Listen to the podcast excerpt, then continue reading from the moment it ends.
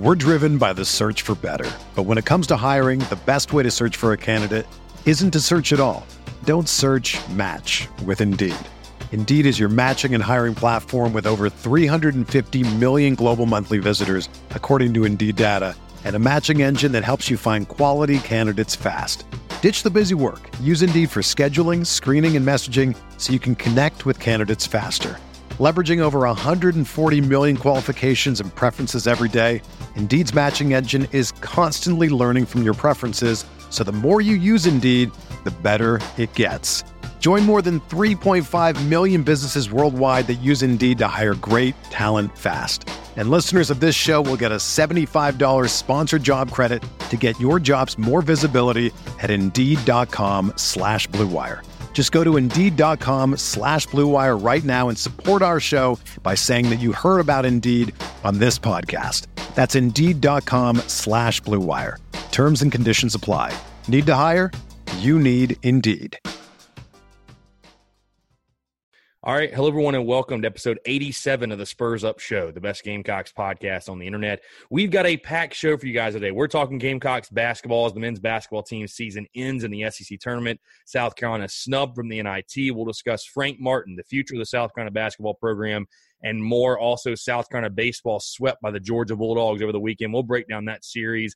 Uh, also, talk a little bit of Carolina football news and notes here with Pro Day approaching us on Thursday. Which South Carolina players uh, can improve their draft stock? We'll take a look into that.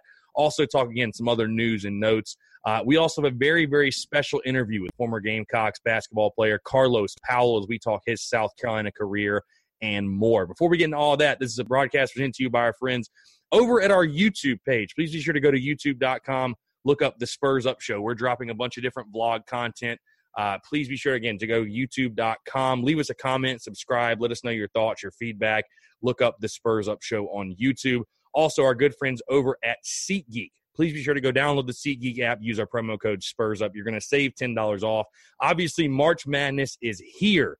Um, South Carolina not in the postseason but I know a ton of games in the first round in Columbia, South Carolina. If you're going to any of those games, if you need tickets anything, NBA, NHL, uh, South Carolina baseball, obviously, concerts, comedy club events, you name it, go download SeatGeek, use our promo code Spurs Up, save yourself some money, save ten dollars in the process while you're buying those tickets. It's the best ticket buying app by far, and the only one that I use. They actually have a great rating system um, that lets you know if you're getting a really, really good deal, if you're kind of getting ripped off in the process. So again, that's SeatGeek. Please be sure to go download SeatGeek. Use that promo code Spurs Up for ten dollars off your first purchase. All right, let's get into it.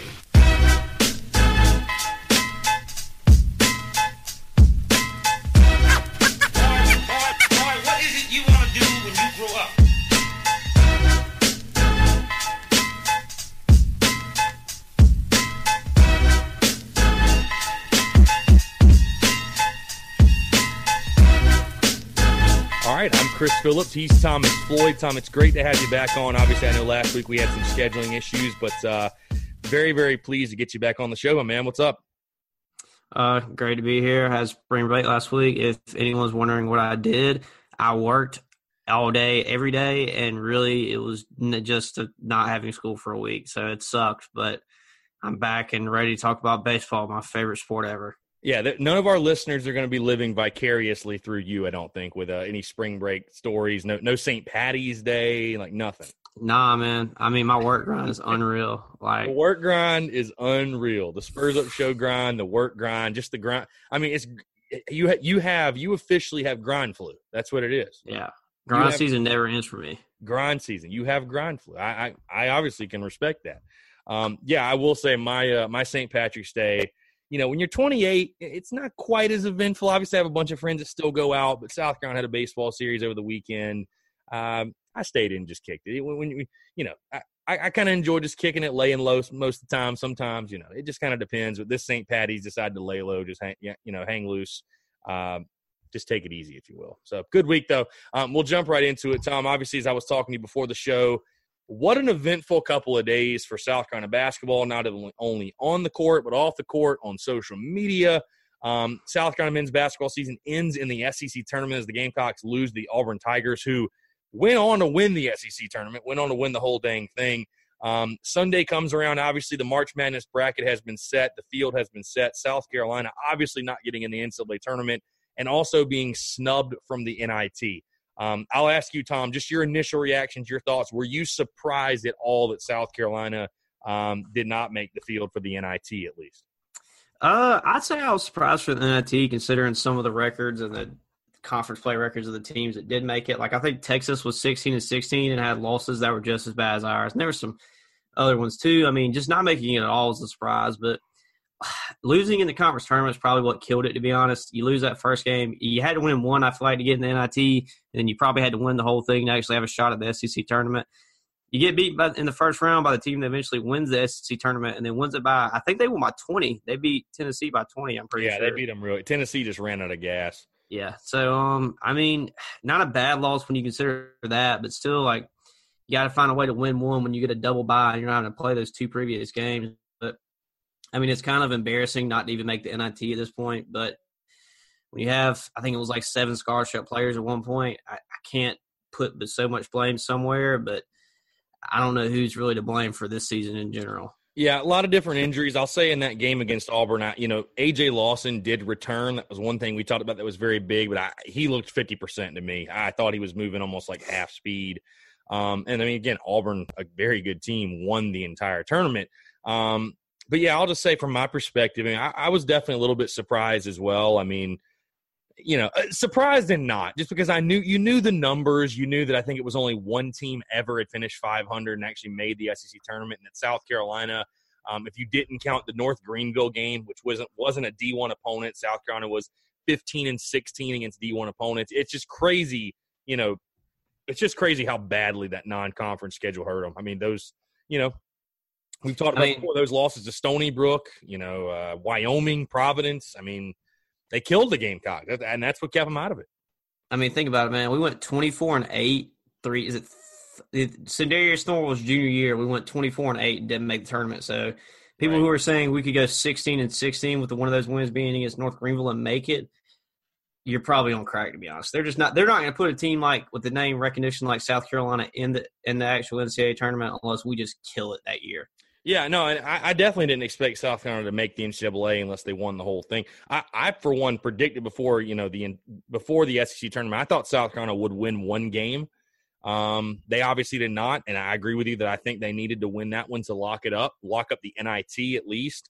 Um, so I, I wasn't totally shocked. Obviously, it was just a sour, you know, leaves a sour taste. Obviously, that you know the last time you ever saw Chris Silva, Sonny Gravett, um, Trey Campbell, those guys in a South Carolina uniform was in a lo- losing effort against Auburn. Um, would have loved to seen those guys a couple more times, but uh, let, us get into Tom kind of just what followed up after that. I, I've talked about it ad nauseum. You've seen it on social media. Um, the Frank Martin discussion, which I don't. I'll tell you this Tom. I don't know if I started this, if we started this, because I think it was Sunday. Maybe I think it was Sunday afternoon. I posed the simple question: Is next season a tournament or bust type year for Frank Martin? That's all I said, just to kind of gauge where do you know. I like to gauge what do fans feel, where are fans as far as the conversation's concerned. There's nothing wrong with just simply asking the question, right? And I- I don't know if again if it was from us that started it and it just caught momentum, caught fire, but obviously social media turned into a complete shitstorm with people calling out other people and people accusing people of wanting Frank Martin fired and all this stuff. I'll ask you, Tom, because I want to start with what my original conversation was, and I talked a little bit a little bit about this on the Daily Crow, but um, you know, my original conversation is next season a tournament or bust type season for Frank Martin in regards to his future at South Carolina. I said it is. I true and not NCAA tournament. I'm just saying postseason tournament. If South Carolina completely misses out on a on any postseason tournament again, I think it may be best for South Carolina and even best for Frank Martin at that point to part Yeah. ways. What's your opinion and take on that? I mean, man, if they don't make the NCAA tournament next year, I mean, I'm not even talking about NIT because that's just a consolidation bracket. I could, nobody's going to watch the NIT. Nobody cares about making the NIT or winning it. It's a participation trophy. No one wants to be in that. If they don't make the SEC tournament next year, I think, or not this, if they don't make the NCAA tournament next year, I think it's got to be time to just say goodbye to Frank Martin. And I've seen the arguments for people saying, you know, we were a dumpster fire, bottom of the SEC team when Frank Martin came in. you know, he's done such a great job. Like, yeah, he has done really done a really good job, and we've gone from a bottom tier SEC school in basketball to a middle tier SEC school in basketball. We're not a top tier team. We're not Tennessee. We're not Florida. We're not we're not Kentucky. We're not any of those schools. I don't think anyone would try to sit there and say we have a better program right now than those schools do. There's, I mean, it's not even close. Tennessee just pickpocketed Josiah James out of Charleston, and then Georgia, who's terrible, just got what's the guy's name? Christian Brown out of Columbia. Yeah, they, have got a top five recruiting class right now. Yeah, and then also the other. I think he's like the number. He's a top five recruit. Whoever the other guy is, and I mean Georgia's doing that with their recruiting bases. And if they're doing dirty recruiting, that's a different story. And there's nothing really we can do about that. But Georgia's won one game in the SEC this year and does that, and we won. I mean, we were number four seed, got a double bye, and our I mean, our recruiting class is okay, but it doesn't have any superstars or five stars like Christian Brown or the other kid that Georgia got.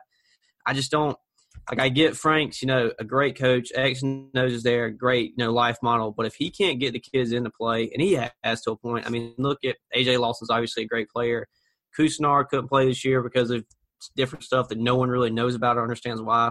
And it's obvious that he's had a lot of attrition, but like who's the who's the attrition to blame for? Like right. it, it, has to it has to be put on somebody. You can't just say he's lost players. I mean, he's the guy who recruited the players and said that they could come play at South Carolina, and then they end up leaving because they're not good enough. I mean, I just don't get how you can say it's not an NCAA tournament or bust. Like, yeah, he's done a good job and he, he took us out of the dark days of Darrin Horn. But I mean, I think the question comes down to what has Frank Martin done for you outside of a three week hot stretch in March two years ago?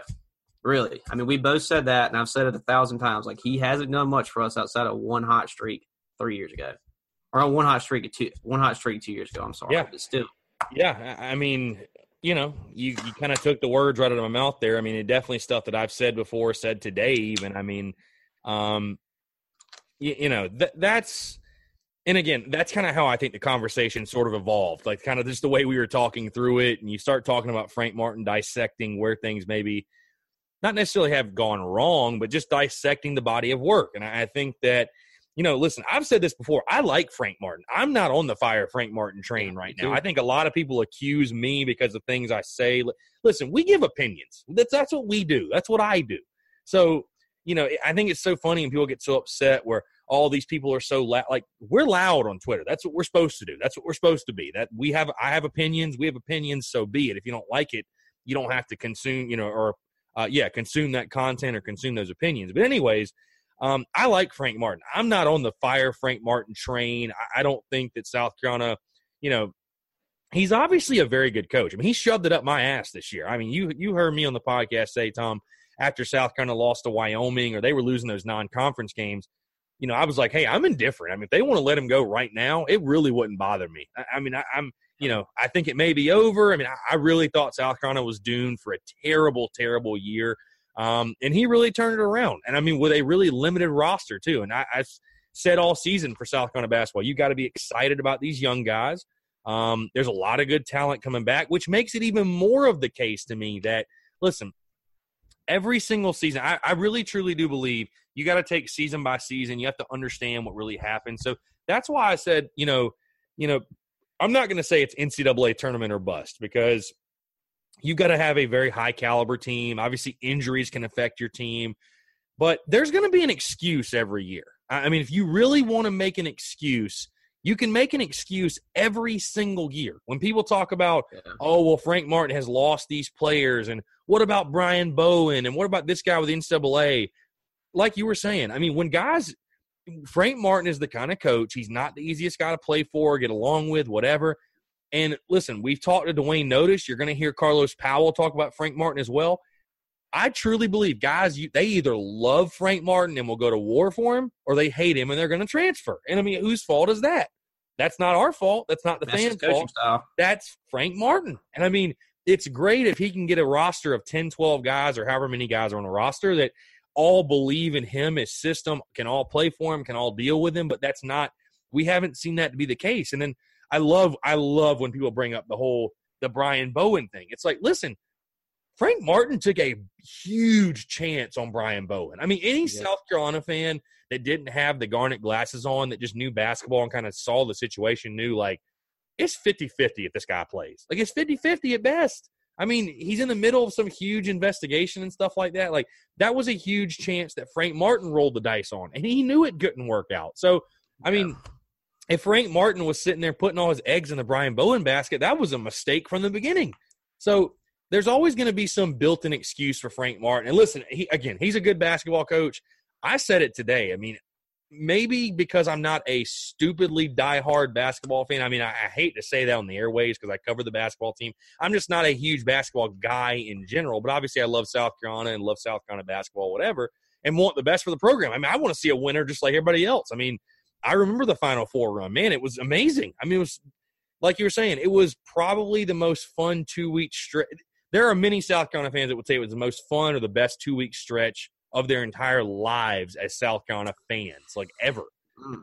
So, uh, you know, I mean, I love Frank Martin for what he's done for South Carolina, but it's like at some point, like it's, you know, we're hearing all these rumblings that Frank Martin's not happy and, you know, he wants to go somewhere else. Or these are just rumors. Again, there may be no truth to this whatsoever, but, you know, I mean, at this point, Frank, if Frank Martin wants, it, it, it's going to play out however it plays out at this point. If Frank Martin wants to hit if if he wants to leave, my response: don't let the door hit you on the way out. Uh, that, that's what yeah. I just. If you don't want to put up with it, if you if if it's not worth it to you, so be it. I mean, South Carolina's not going to fire him. They're not going to at least this year. I mean, it, would take a really bad year, I think, next year for him to fire him. But at some point, I mean, and that was get, just kind of getting back to the main point I had, Tom, is that I wanted to ask the question because, and I posed another question that I mean, is this an NIT caliber program? I mean, is that what South Carolina is? Is that because the thing that really blows my mind more than anything, we're kind of leaking into like the social media portion of it now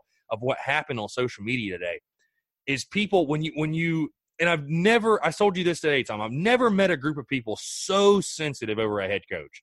Like you can say people can say anything about Will Muschamp, like literally anything, and it's like it, people just you know turn turn their cheek, whatever. They don't say anything, like whatever. They'll agree with you most of the time. People dog coach Muschamp all the time. But with Frank Martin, it's like if you literally say one negative thing about the guy, like, ah, we might want to get somebody that's a really elite recruiter. I mean, we're losing. Oh, you hate Frank Martin. How dare you? You know, we he's the best coach ever. We we don't deserve anyone better. I mean, that's how people seriously talk. And I'm like, I mean, Brian, what is this? Flip, just here's my thing: flip the tables, and let's say Will Muschamp's been here for seven years. He's made the SEC championship one time or something like that. Won the SEC East once, and then Frank Martin is a guy who's been here for five or however how long Muschamp been here three years. His that was of his wait six and six and eight and four, six seven and five or seven and five. Yeah. So or seven and whatever. My bad. I can't count right now, guys. It's late. But anyway, so if you feel like you if you flip it to where I don't know what that final four run will be. Say he makes the what's the? I, was, the I mean, I was gonna say, bro. No, I, I think I think winning the SEC East might be a bigger accomplishment than them going to the Final Four. That's okay. So let's say that's let's me say pers- makes, that's me personally. I mean, let's say Muschamp wins the East and SEC football his third or fourth year in, and now it's his seventh year. They're an average football team. They're five hundred. Seven and five. Yeah, they're they go on five hundred every year after that. They've had a, year, a good, a better year, an eight four year mixed in there. Is the question? Is it is it the same response from fans that you should fire him? Should you fire him or should you keep him at this point? I mean, really? I mean, other than other than a other than winning the SEC East, like what can Muschamp do that would equal what Frank Martin did, and then compare the two and think if you have the same opinion for both of them when it comes to like should you replace one, should you replace one, and should you not? Because I promise you, Muschamp can make the SEC championship one time and then be garbage three years in a row, people will want his ass gone. But Frank Martin could be terrible next year and terrible the year after that. People will be like, you just got to let him get his players in. Like, no. And, and I, you know, I, I think it's, I said this today. I think Darrin Horn, things were so bad. I think people are still scarred from that. Like, I, yeah. I think people are still scarred from the Darrin Horn. Like, they're so scared to that, to either Frank Martin walking away because of, you know the pressure or you know South Carolina firing him, they're so scared of the next hire that it's going to be back to the depths with South Carolina basketball. I mean, and I just that's not how I view that job. Like that's not how I view that program. I mean, listen, people know. I mean, Tom's younger than me. I was born in 1990, so like people have tried to educate me and tell me about. I'm like, you know, listen, I don't remember South Carolina basketball in the 70s and the 80s. Like you know, obviously people have talked about there's not great tradition, blah blah blah. But I mean, dude, like, you know, at some point, like, how many years in a row would you are you going to watch South Carolina go 500? Like, people telling me that there's this weird complex I feel like that people have, and like I said, it blows my mind where people are saying, you know, we don't. We, we could never get a coach as good as Frank Martin. We don't even. Like he's a. I've had people say they don't. We don't deserve Frank Martin. Like, dude, Yeah, I real. guarantee you, there's there is a probably a high school coach we can go hire that we'll go 500 with. Like, are you serious? Like, is this a Yeah, joke? I mean, here's my thing, man. At the end of the day, if if he's supposed if he's this great of a coach and he's the, the top a top five or whatever people were saying that I wanted to say they were smoking crack that he's a top five coach in the country or whatever you know you want to say top ten maybe I can get on board with that anyway. If you want to say he's that good of a coach, if he's that good, if he's that damn good, if he's Mike Krzyzewski, if he's Coach K or Pitino, I don't even say I don't even think he's near Pitino's level. I mean, at least Pitino could win some games. I don't care if he cheated or not. But you know, Pitino, what's the guy at Kentucky's name? I, I'm this late. I'm not even thinking names right now. If you want to say like he's better than any of those guys or he's at the same level, then he needs to be making the, the NCAA tournament every year. And there's not even a doubt. Like he needs to be seven seed or better every year. And he's made the tournament once as a seven seed. And that year, and what's what's our success been in the SEC tur- tournament every year? Nothing. We haven't done anything there. Not so it's good. not like we haven't made it past Friday. So we've ter- we're terrible in the SEC tournaments. Like some point, like shit's got to hit the fan. Like I just don't understand it. I mean, I if we're paying him so much money to do this, and he's not doing that great, and players are leaving because they hate playing for him, or there are players who love him, and I'm sure there's a lot of them. But like, let's think about next year, Chris. We're losing Chris Silva, by far the best player on the team. I don't and again, think there will that will be the built-in excuse if things don't go well. Well, we Yeah, lost like, Chris Silva. That will be the built-in excuse. It will. I mean, just think about man, like he's a two-time All SEC, two-time All Defense Defensive Player of the Year, and we lost to Sonny Gravett too, who also won Six Man of the Year this year. Like that's no, like losing him isn't going to be easy to recover for. And, and of course, we'll get Couisnard and you know, maybe some other guys will step up, but you're not going to replace Chris Silva next year. Like that's just not going to happen. And maybe they'll be better next year with Couisnard being there and AJ Lawson being a sophomore. But man, I just don't know how you get better like compared to this team from this year because I just don't think they're going to be that much better when you consider losing Chris Silva. Yeah, like I said, th- there's just a weird complex to me where, like, I don't understand the people that they almost act like South Carolina basketball fans and South Carolina basketball doesn't deserve a winner. I just don't get that. I don't get that. I don't understand. I just don't get how the expectation can't be we should make at least make the NCAA tournament every year. Like I don't get how people don't have that expectation.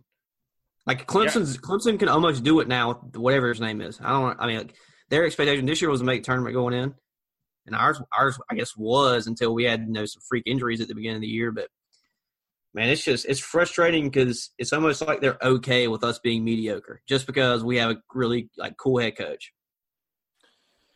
Yeah, I, I mean, listen, I like Frank Martin. Again, I'm not on the fire Frank Martin discussion, but if we're gonna have the either. discussion, yeah, if we're gonna have the discussion, let's just be brutally honest about it. I mean, Yeah. and people want to say, you know, he's a great coach, but think of how hard it is to recruit against the blue. But recruiting's part of the job. Like Yeah. Will Will Muschamp was hired to recruit, right? We're talking about different sports. Like Steve Spurrier's career ended not because he don't know how to coach. He knows how to coach. He just didn't want to recruit.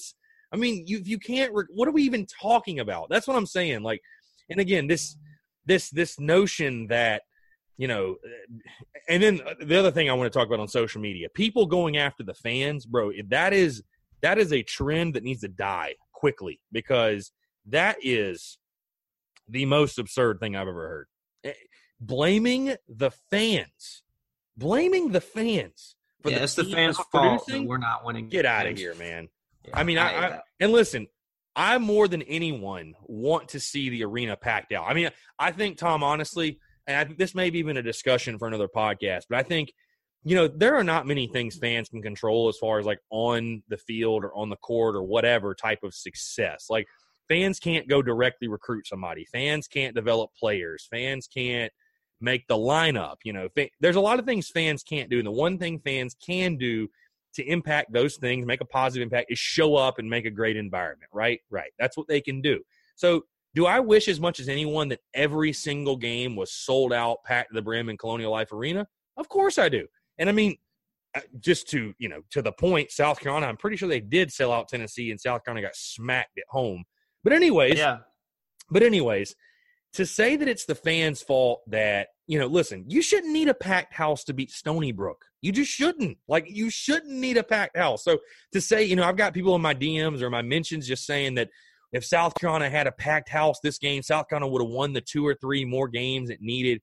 Bro, just miss me with all that. Like trying to demonize the fan base, that's as low as you can go, man. The fan base is the ones that have suffered, that have given the money, that for the most part have shown up. Like, you know, to demonize the fan base, that to me is the worst move. That's the worst take you can have. Like, there's no right or wrong answer in this discussion about Frank Martin, but blaming the fans, that is the worst take. Like, Yeah, that's I don't want to hear from you. I don't want to be friends with you. I don't want to communicate with you if that is your opinion because, bro, the fans are the. Uh, they, do they deserve blame? Everybody, I think, deserves blame. They deserve one percent, if that.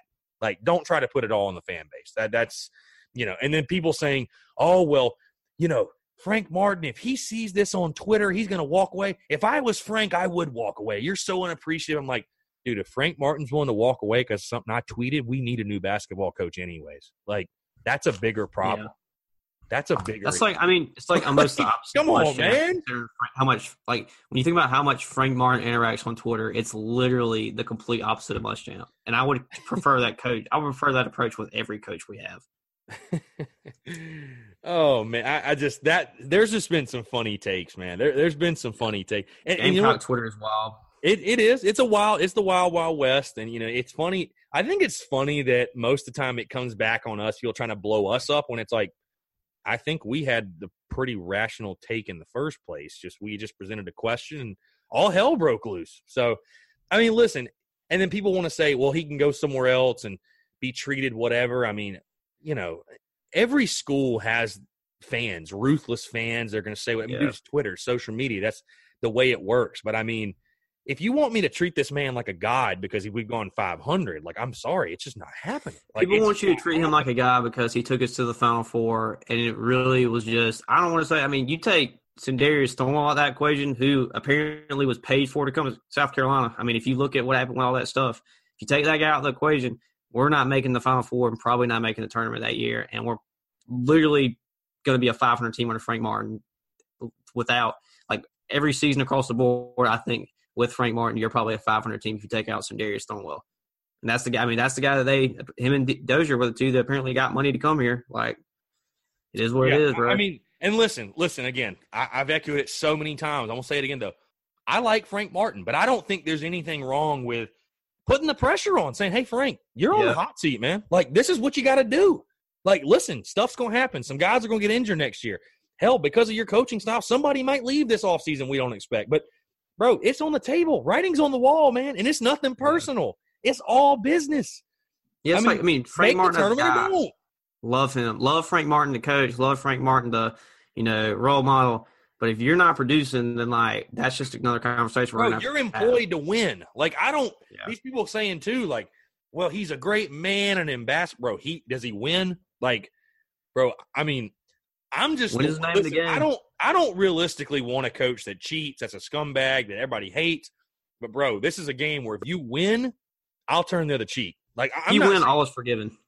yeah, and I'm not saying yo go cheat, go pay players, but like I hate that excuse in any sport where people are like, you know, we have fun with it. Don't get me like the whole new spring thing, Clemson, whatever. But it's like when people really ask me, like, if somebody's like whining about it, like, man, like they're paying their guys, like we can't. I'm like, well, why don't we just pay more? Like I don't care what we do, like, bro. Yeah. I mean, if that's the landscape of it, like, there's no pride in being in, in being fair and being bad. Like, do I what mean, you gotta do. everybody's I mean, participating in the game and they're playing in a different playing in a different game. If you think you're playing in the same game, but you're really not, and you're getting your tail cut every year, you might as well start playing the other game.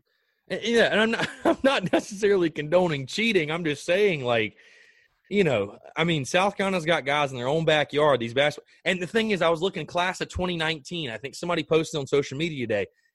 Listen, I can forgive losing guys in North Carolina, Kentucky, Duke, like the Blue Buds. Right? You just like you couldn't help but lose Zion Williamson to Duke. There's nothing you Yeah. could have done. There's We nothing South him. Carolina. Yeah, there's nothing South Carolina could have done there. But when you're losing guys to Alabama, Ole Yeah. Miss, Georgia, like what is that about? I mean, what is that? I think what? and this is a discussion for another episode too. Like I think it's just that they don't want to get called an MFer and all this other stuff by Frank Martin when they're playing. I just don't. I think that's what it is. Like there's a difference between hard coaching and just being a dick.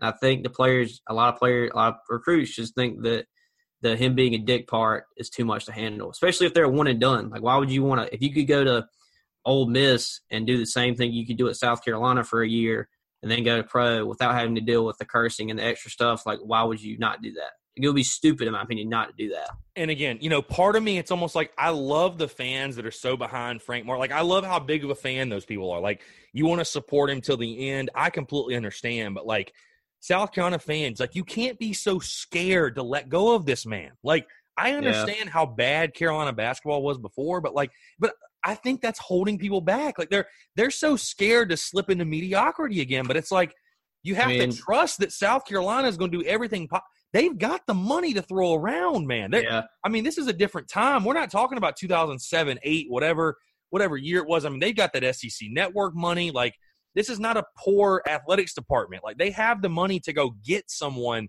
that I think would be a good coach. I mean, listen, I'm if you want to say, well, who do you think they could get that's better? Who's out there? I mean, bro, I don't know every basketball coach in America, but you're telling me you really want to sit here and try to convince me that South Carolina couldn't find one guy they could go get them that could get them to 500. Are you serious? Is that a joke? Like, bro, I mean, it's insane. I mean, it's insane. Like, it is I insane. don't get it, man. I mean, a- and I'm finally kind of just letting it out because, I mean, today I was mentally exhausted just reading it all. I mean, at one point I told somebody, I was like, I don't have the energy for this anymore. I, I just, I can't do it, man. Like, you just, everything, people want to spin everything into some negative thing. And, you know, you hate Frank Martin. It's like, no, but we deserve to have the discussion. He, he's going on year eight. Like, th- we need to have the discussion. Like, period. There need to be a standard set. I there needs to be some sort of expectation set where it's like, I, I really hope that this is the expectation next season. Frank, if you miss the postseason, your your ass is grass. Period. I don't care what happens. That's it. I mean, I hate So- to bring like Clemson into the equation, but every Clemson fan's expectations every year is that Clemson's going to be in the playoff. Like that's not. It's not. Are we going to beat South Carolina? Are we going to be in the ACC championship? Is are is like are we making the playoff or are we not? And I think if you if you can't have that expectation for basketball and just making the tournament, because like what happened with us in the tournament two years ago, like anything's possible and anything can happen in March. That's why it's called March Madness. Like if the expectation isn't to make the tournament and be playing the game and playing in games that really matter, then what are our expectations? Because if you have low expectations, then like what are we doing?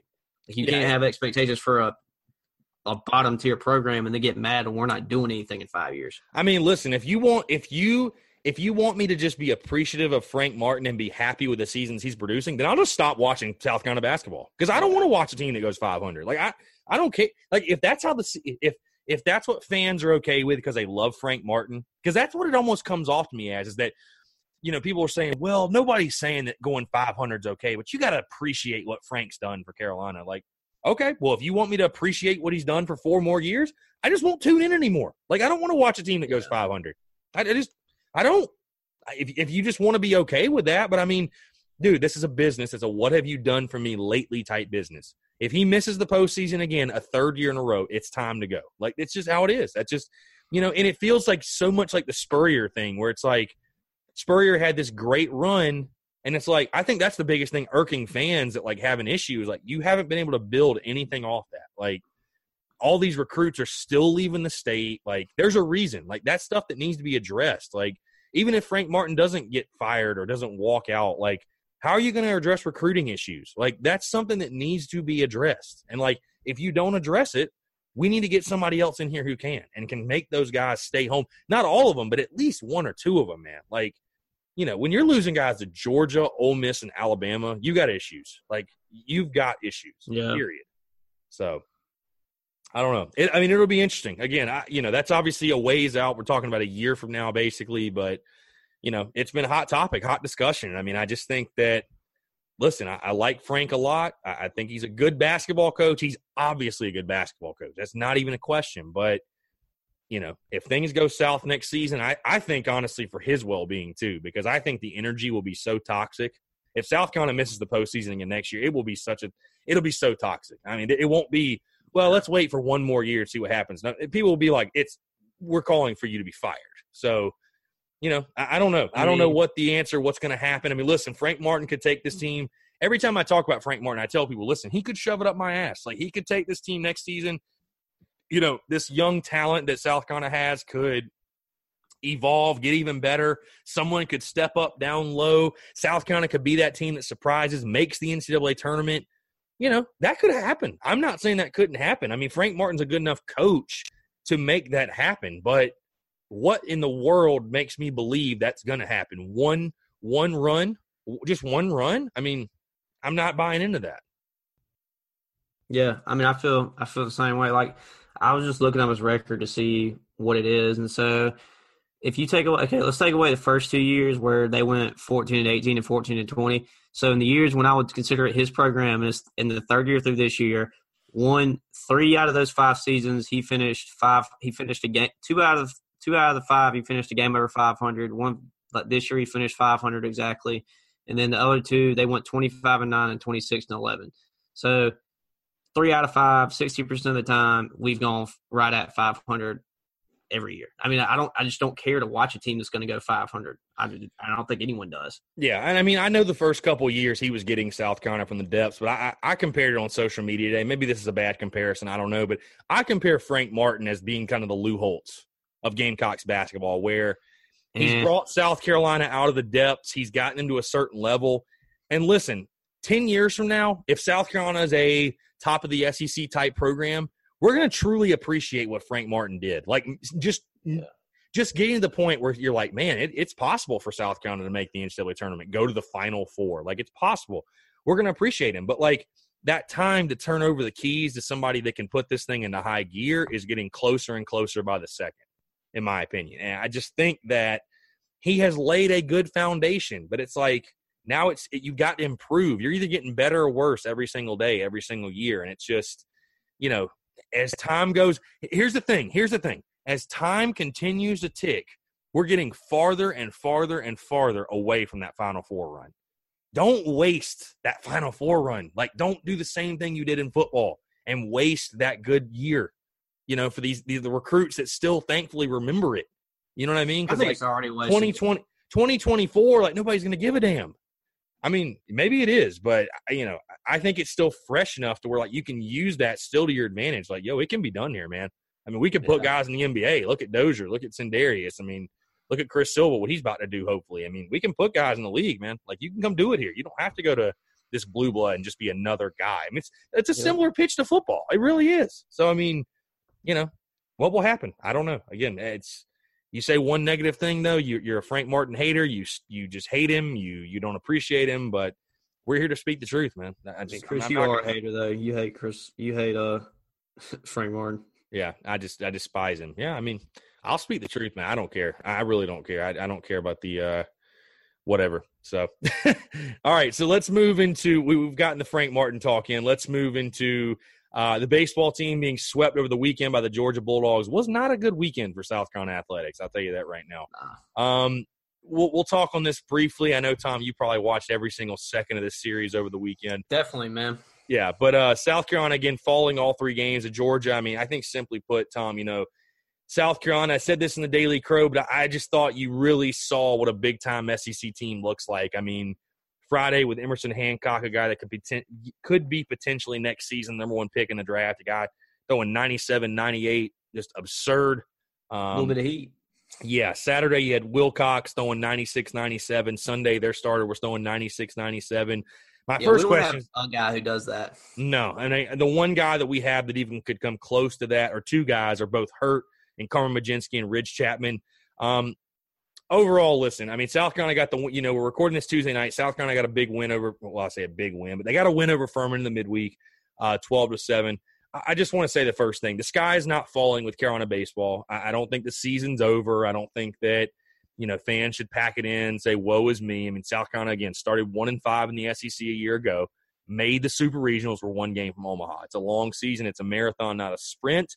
But I definitely think South Carolina got a taste of what big time SEC baseball is all about. I mean, I said that on the Daily Crow, like I said. I mean, when you're facing guys that are throwing that, my biggest question is, Tom, like, how'd you get these guys to go to college? Like, because I, Yeah. if you're coming out of high school throwing 95 plus, you're a first rounder. Like, Man, I don't see Georgia's it. throwing the bag at everybody these days.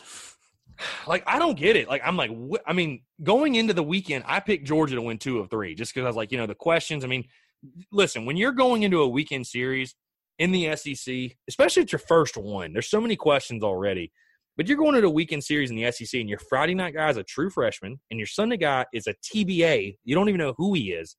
That doesn't spell good things, especially when you're facing a Georgia team that's so veteran heavy, so many veterans, guys that have been there, done that. Um, you know, it's going to be tough. So, you know, that was my biggest issue. My biggest worry going in that series was just the starting pitching. Like, is South Carolina going to get enough? I think they'll. I think they'll be able to hit a little bit here and there.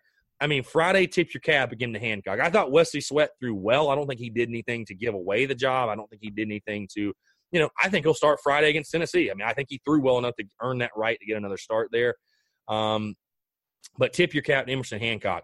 I mean, Saturday, Sunday, though, the thing is, those were games you could have won. I mean, you went up five to one, I think, in the fourth inning. Defense was a killer, obviously, was a killer. Reed Morgan wasn't as sharp as normal, but defense on Saturday was a killer. You get go from five one to five five. You basically lose all momentum. Georgia's got momentum right back on their side. Um, so a game you certainly could have won. You lose that one by one run, and then Sunday you're up one nothing going to the ninth inning and blow the game. Um, so I guess if you want to look at the positive, Tom, is that you know you were that close to taking two out of three from a top ten team and a team that's that good, but on the other hand, you didn't. You got swept. So I mean, you know, there's still a ton of questions moving forward. I think just the biggest thing for this South Carolina team, I said it before, is just they've got to find out who their three guys are on the weekend and just be willing to Yeah. go go to battle with them because the the uncertainty. I mean, again, South Carolina's. I don't, you know, I feel like I focus on the pitching a lot because I was a former pitcher, and I, you know, I truly just believe great pitching beats great hitting. I mean, we saw, you know, the lineup's got to be better. Had 41 strikeouts in three games, which is an astronomical number. Um, you know, they've got to be better. But I mean, listen, they gave you seven on Saturday, and they gave they gave you the lead in a one nothing game on Sunday. I mean, sometimes you've got to win a one nothing game. You just have to. Like sometimes you just got to win those kind of games, man. I mean, and like I said, great pitching is going to beat great hitting every time. And I mean, I, I don't know if, I don't know if I talked about this on the Daily Crow, but you know, one of the biggest disadvantages, Tom, for South Carolina. Let me put it into football terms. You you you're a left tackle or you're a DN. You're on the line of scrimmage and you face a guy across you. Let's put it this way: you're you're you're a tackle on South Carolina's football team right now, or, or during the during the, the the glory years, you could call them. You're a tackle in 2012. I don't I don't I forget who the tackle was. Was it Brandon Shell? Maybe was he a tackle? Yeah, he Um, played left tackle. Okay, Yeah, whatever. I don't know if You're- it was to do with it, but he played left tackle at some point. Okay, you're Brandon Shell. You go up against Jadeveon Clowney every day in practice. That's who you have to face. How good are you going to be when you fa- like? You're not going to face anybody as good as Jadeveon Clowney the rest of the season. So, like, how good is that going to make you? The old iron sharpens iron. You know, Zach Bailey versus Javon Kinlaw. Like, how good does that make those two guys? Right? Like, you can look at it in baseball as well. Georgia, when they're going through inter squads and scrimmages off the fall and stuff like that, they're facing their own guys that are throwing 96, 97, 98. They're facing those guys. South Carolina's hitters are at such a disadvantage because, like you said, I mean, yes, they have a Carmen Mlodzinski that can pop 95 every now and then. He's more so 92, 93. They've got some guys, some good stuff, but I don't think they have guys with any of the type of the stuff they saw this past weekend. And I mean, when you're seeing it for the first time, like it's, I mean, you know, I, I know, I know, like 92 to 94 to 96. That doesn't sound like a huge, like, oh, it's just two miles an hour. It's a huge difference. Like, it's huge. So, I mean, you think like how much more prepared and how much more ready Georgia's lineup was to face, you know, the toughest pitching they face is their own. I mean, they, they don't face anybody better than them. It's probably their mindset. They might actually be right. So, I think that's one reason we saw the South Carolina lineup struggle because, you know, those guys, you know, they faced that non conference pitching. Even Clemson pitching was, you know, average, I would say. I mean, you face what you face in inter squads and stuff like that. And then you see a, a rotation like that. And I mean, it's, again, it goes back to that iron sharpens iron type of mentality. I mean, I'm not, listen, there's no real answer. I mean, they, they can't go pick up somebody off the street, those 100, and get them to throw BP to them or something like that. But I mean, it's just kind of the reality of the situation. You know what I mean? So, you know, I, I'm not, uh, again, definitely it's, you know, throwing in the towel talk is absurd. Anybody that's, you know, at that point for the season is kind of, it's silly. They just don't know what they're talking about. It's a marathon, not a sprint. But, uh, yeah, I mean, I thought South Carolina got a real dose of what it's all about, what SEC, that big time baseball is all about. And man, I mean, you know, Kingston, his second year, obviously he's getting his recruits in. It's you know, kind of the same old story we hear with every sport, but man, I, I South Carolina needs to get them a couple guys at their 97, 98 because it's a lot. It's a lot easier living when you can throw that hard. I mean, I had some people talk to me about, you know, it's not all about velocity. And trust me, I'm a guy that knows it ain't all about velocity. I mean, look at Michael Roth. I mean, when I pitched, I wasn't a guy that you know threw very hard. I mean, I was mid 80s at best. I think you so, 450 deep center, Chris. Yeah, right, right. Yeah, I was, but, um, I was, I was 85 best. But I mean, when it's when it's coming in 95 plus, man, like, and you're in college, like, we're not talking about these. We're not, we're not talking about these are pro hitters. These are college hitters. Like, that's serious. That's serious. So. I mean, I guess I would say. I mean, obviously, I'm not a baseball expert like you are, but I would say that I don't think South Carolina is going to face another rotation this year that's going to have three dudes who are throwing 95 plus and two of them who are touching 97, 98 a lot. So that's probably pretty good prep for the rest of the season. And obviously, like you said, they're not going and they're not having BP against guys who are throwing that fast. Like they're having to adjust in game to guys who are throwing 98 down the pipe. And that's not something you adjust to just like that day. So I think I think Saturday was a game you absolutely had to win, and I think you look at Sunday, like you said, you go up one nothing into the ninth inning. You got to have a guy who can just save that game, and that's going to end going to end the series for you right there. I, I mean, it's hard blowing both of those games, especially both them at home. You know, that's hard. You get swept in your own home, you know, your own home field. That's a tough one to swallow. But I definitely think you've said it a thousand times. Baseball, baseball season is a marathon. It's not a sprint. They've got the rest of the season to make up for those three losses, and I don't think that I don't think they're a worse team now than I did a week ago. I think they're still just as good as a team. But if you look at just the box score, you can say something different. But I think they're set up to be good the rest of the year. Just have to get the starting pitching to come along. Yeah, and I mean this. You know, obviously, I'll talk about this series a little bit more later in the week. But I mean, Tennessee, another team that got swept, they're 0 3, South Carolina 0 3. It's a big one. I mean, two teams that are going to be very desperate. And I mean, you know, uh, you know, South Carolina was able to rebound a year ago from a one and five start, but the last thing you want to do is duplicate that and have to dig, you know, put yourself right back in that hole and do it all over again. I mean, you don't want to have to do that. And listen, Tennessee historically has been a team that hasn't had a great baseball program. It feels like a series you should go win. Um, so it's it's a pivotal series. I think it's a early on. It's a very very key series for South Carolina. I was just going to say though, Tom. I mean, you're, you're a guy. You're, you're a Red Sox guy. I mean, you think like how many guys does how many guys do the Red Sox have? They're throwing 97, 98. Like that's serious. Chris Sale can touch. I'm, Chris Sale can touch hundreds. Eovaldi can touch high right, No, I, I, know there's multiple, but I'm just saying like that's some that's some. I mean, I don't think four maybe off top of my head. Right, that's some legitimate velocity. So for a college team to have three guys, yeah, I mean, that's unheard of. That's insane. Like I, I, I can't believe that to be honest, but yeah, George is for real. George honestly probably deserved more credit, more respect than I, even I gave him. So, um, I mean, really, all you can do is just I get. I agree. South Carolina's going to have to figure out in their starting pitching, their pitching overall. Um, I will say before we move off of baseball, I, you know, I don't want to question the coaching staff too much, kind of what their thought process was. But the one thing that kind of blew my mind was, um, you know, you had that lead Saturday, uh, and again, I thought Reed Morgan pitched well enough to win.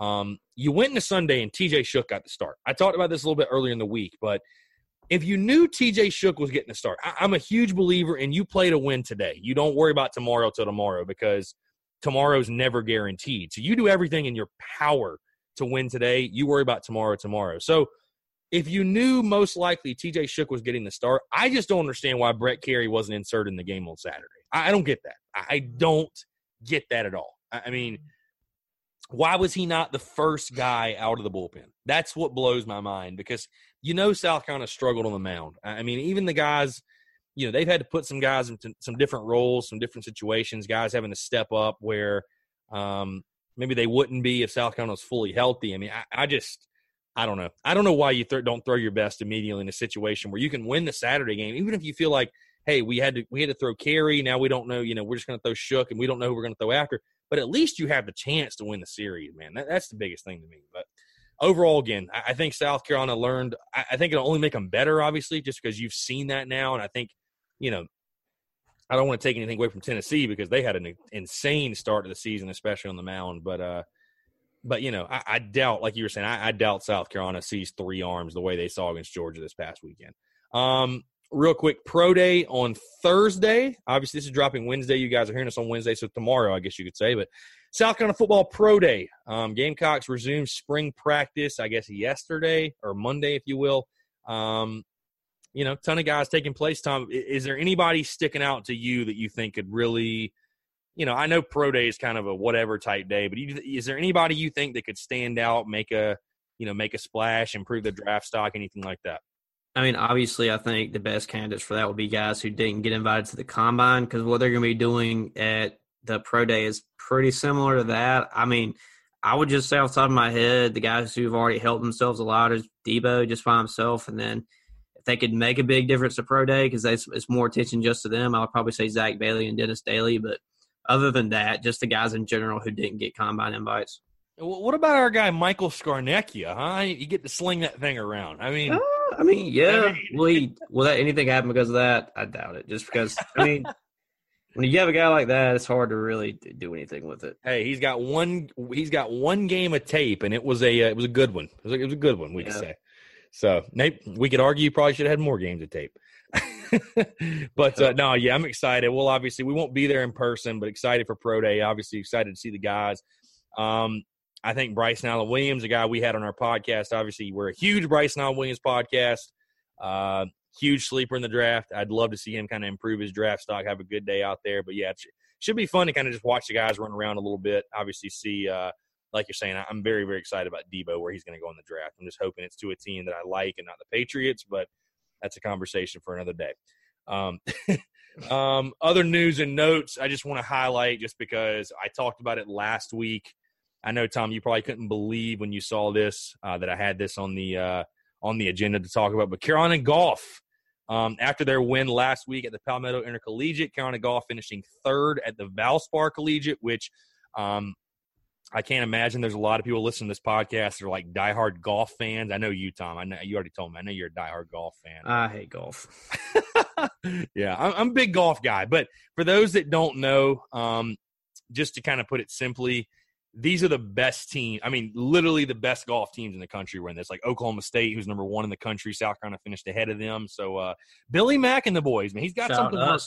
To work- us. Billy Mack's got something working, man. I, I thought the funniest tweet was somebody commented, "We're a golf school, anyways," talking about like the basketball. Facts, bro. We're a golf school. It's like, okay, take it, whatever, screw it Well, man, we're in equestrian school. We're bass What? fishing. whatever works. All right, cool. All right, let's get into your listener questions. We got a ton of good listener questions. We'll go ahead and jump right in, Tom. Uh, Robbie Rob forty four.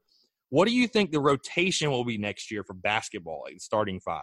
Do you have one off the top of your head? I put one out a couple of days ago. Uh, let's think. Um, Who will be playing? so I'll, I'll AJ Lawson at shooting guard, uh, Couisnard at small forward, Trae Hannibal at point guard, uh, Frank at power. No, I'll say Hase at power forward and Coates at center. I don't know what else, what other lineup. Yeah, so be. I had Hannibal and Lawson at the guards, Minaya and Brian at forward, and then Coates are at center. Brian's kind of Oh. small for a four. Yeah, I mean, listen, I Maybe a small ball lineup, yeah. I don't- well, that's and that's running with a small lineup, just because I mean, Coates are your center, so that's going to be the biggest question, no doubt, is who's going to be down low for you. I mean, South Yeah. Carolina's going to miss Chris Silva. There's no question. Yeah. Um, Stephen Phillips is real. My brother actually. Shout, shout out to my brother there. Um, who's the best defensive back on the South Carolina defense other than Jaycee Horn? uh, Other uh, than Jaycee Horn. Ooh, let's think. I would say Roderick. I would probably put him at the top. Yeah, I think Roderick right now with Mukuamu very, very close behind him. I think it's uh yeah. So I, I think uh I think I think Mukuamu could pass him, but man, you gotta love what you saw from Roderick last year. He was he- and he looks like he's like Jack now. So yeah, he was fantastic. Um, Judd Rupp, do any of USC programs use a sports psychologist? Basketball and baseball could benefit.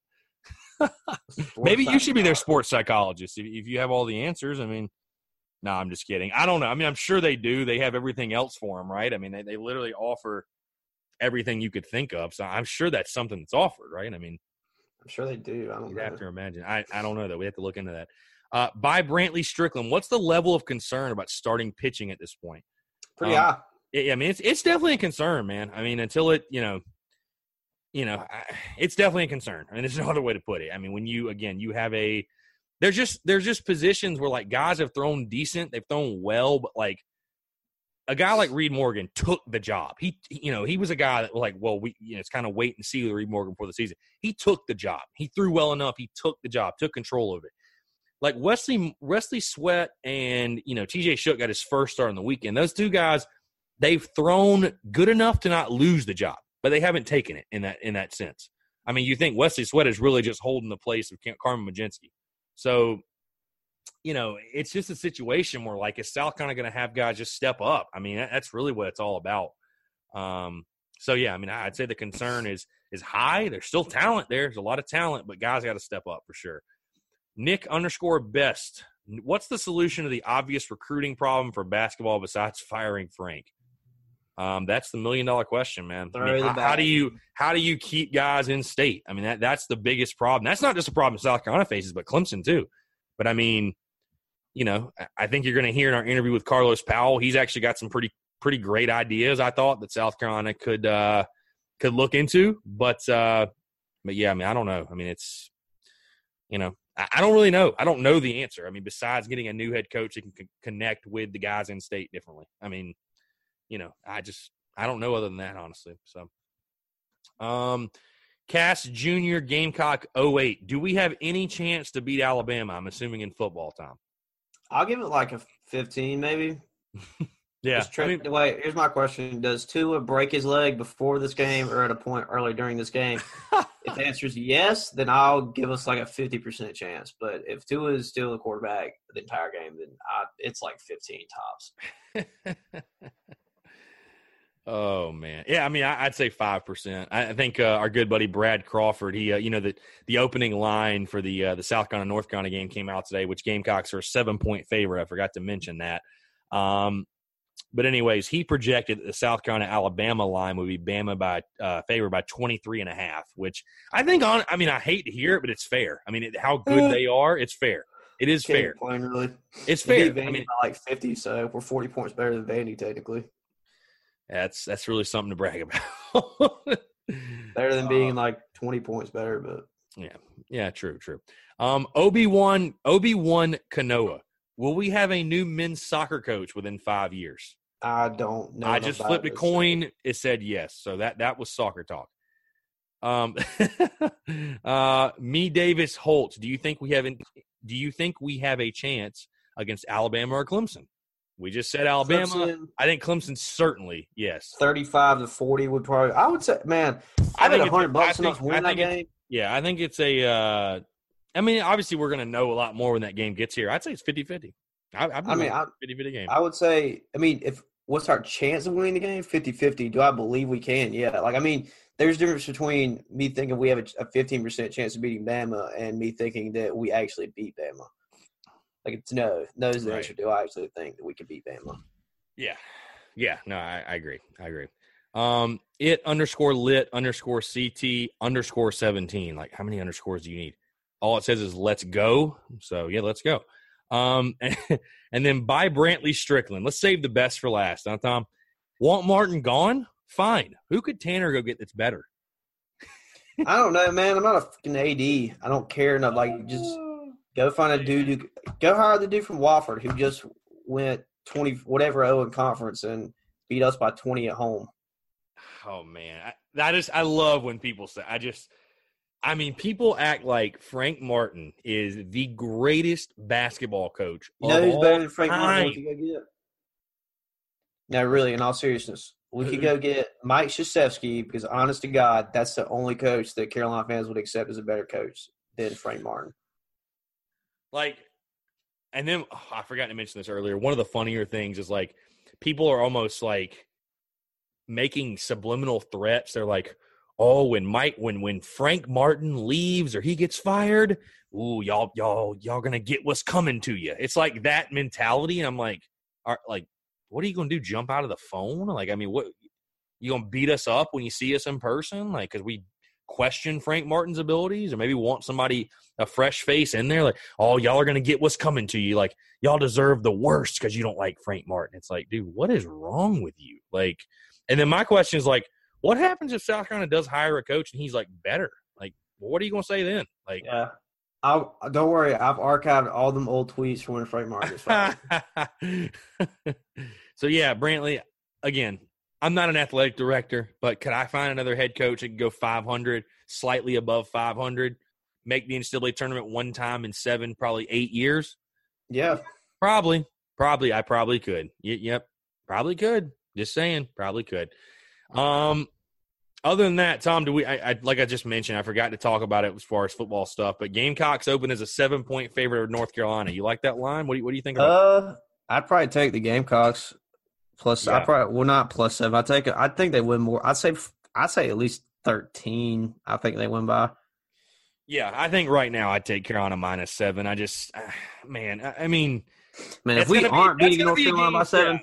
that's going to be a game where if you win by less than seven, like it's like, oh boy, yeah, like this is not. oh, right. oh, big yikes. like Jake Bentley should have three fifty and four tutties against them. you would think so. You would think so. I mean, yeah, Mack Brown's first game, game in Charlotte, but yeah, that's that's going to be one. If you win by seven, even if you win by seven, you win You by seven or less. 14. Yeah, you win by seven or less. Oh man, Yeah. that Bama line jumped from 23 and a half to 30. You win by seven real quick. for sure. But Imagine barely beating, like, imagine we beat North Carolina by 10, and then we still kind of think that's a disappointment. Go in against Charleston Southern, and they hang around until like midway through the third.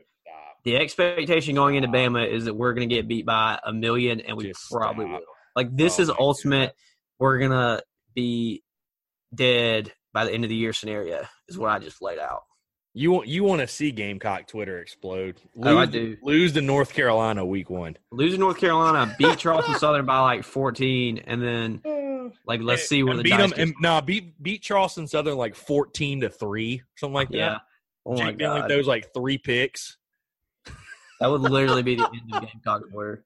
Oh my god! You know what though? Like, I don't want that to happen, obviously, but I low key, in an alternate universe, wish that would happen so I could be like, y'all got to appreciate what Will Muschamp has done. Yeah. I mean, you got to appreciate him. Yeah, come he on. went eight and four and beat Michigan in the Outback Bowl. I mean, That's like Happened two years good. ago, but it's still relevant today for some reason. You got you you got to be appreciative of what Will Muschamp's done now. Come on now, we for can't real. we we don't deserve a better coach than Will Muschamp. Now he's the best coach we ever had.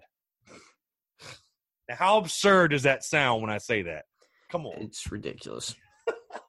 if we had any other coach who came in before Frank Martin that was decent whatsoever, we would. I be- mean, if it was Frank Dave Martin would've Moden- fired this year. if it was Dave Odom and then Frank Martin, it'd be having a different conversation. Because it was Dave Odom, Darrin Horn, Frank Martin, that's why. Yeah. That's why. So yeah, so we actually talked Gamecocks basketball. I talked Gamecocks basketball with Carlos Powell.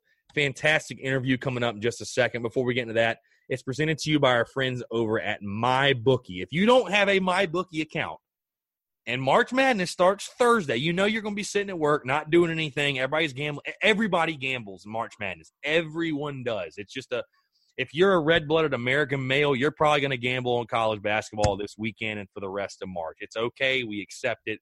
It's all good with me and Thom. But if you're going to gamble, go to mybookie.ag. Use our promo code Spurs Up. They're actually going to give you a 50% deposit bonus. So say you want to put um, $500 in your account, they're going to give you an additional 250 to play with. It's literally free money that you can play with. Um, they have all the best lines. Uh, payouts are super simple. They're very responsive. If you have any questions, concerns, anything you want to talk with them about, you can address or reach out to them on social media, Twitter. You can send them a tweet, DM, whatever. They'll get back to you literally within minutes. Um, again, I talked payouts are super simple. It's just the best online gambling site by far. They're super simple and easy to use. And it's the only place I would trust put my money. Again, it's mybookie.ag. Use the promo code Spurs Up. Remember with MyBookie, it's not about who you're gambling on, but who you're gambling with. And that's why I choose MyBookie. That's mybookie.ag. Promo code Spurs Up. Remember, you play, you win, you get paid. All right, guys, enjoy this interview with former Gamecocks basketball player Carlos Powell.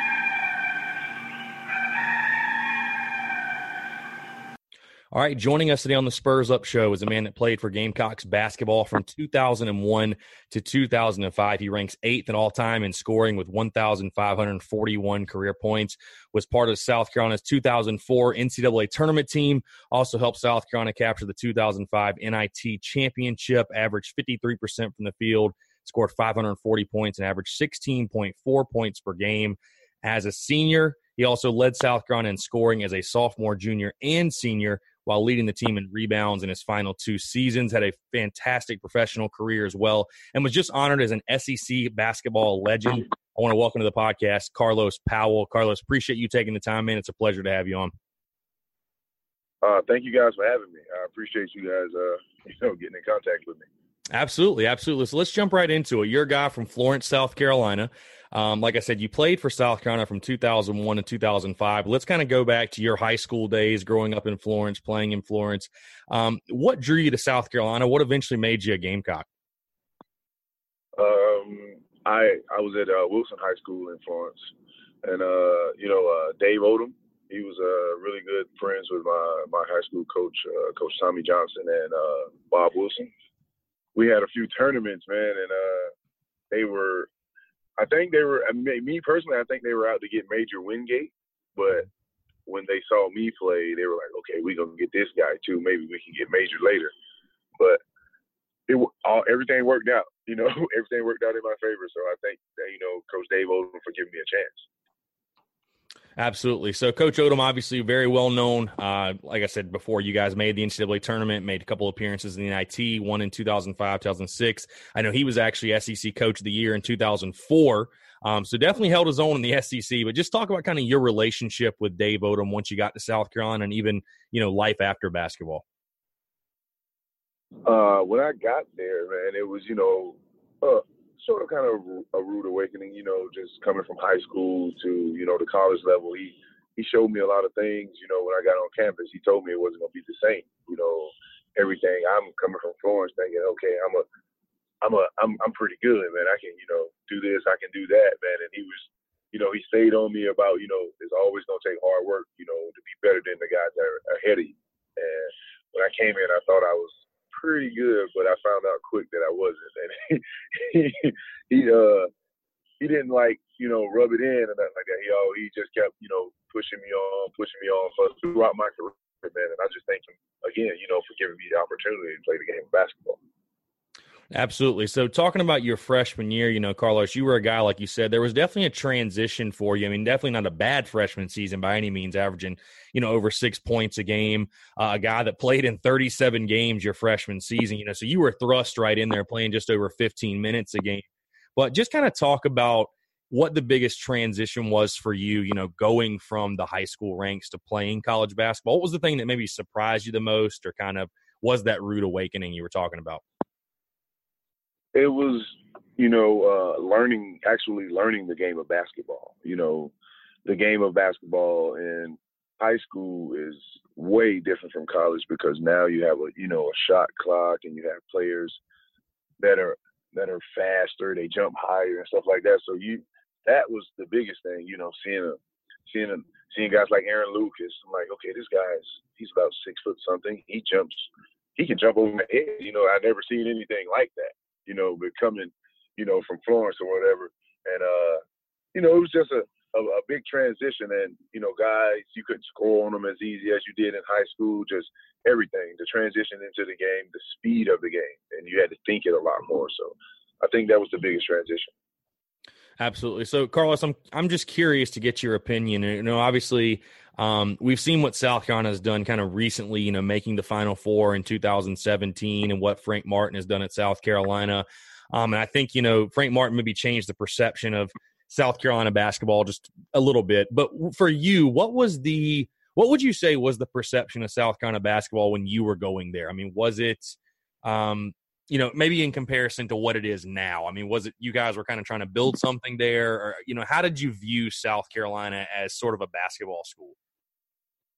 Me personally, I was I was all about you know putting Florence on the map. I was all about putting Florence, South Carolina, on the map, trying to you know let people know that we have athletes coming out of Florence. And I was a big I was I wasn't a big Gamecock fan, but I you know I always knew you know uh, the the University of South Carolina was. But I think you know, the I would say what I want to say about just I kind of lost my train of thought right there real quick, but uh, you know, I said like you know I wanted to put my city on the map and just change it because everything you heard about was football, football, football, and I just wanted to you know make this a basketball school. So that was my biggest thing, man. Coming in, just trying to play hard as I can, and put Florence on the map. Absolutely. So you played with some really talented guys at your time there. Orlando Howell, you know, Tarence Kinsey, mm-hmm. um, some other greats as well at South Carolina. How how did that shape you? How did that competition help you as far as your development as a player?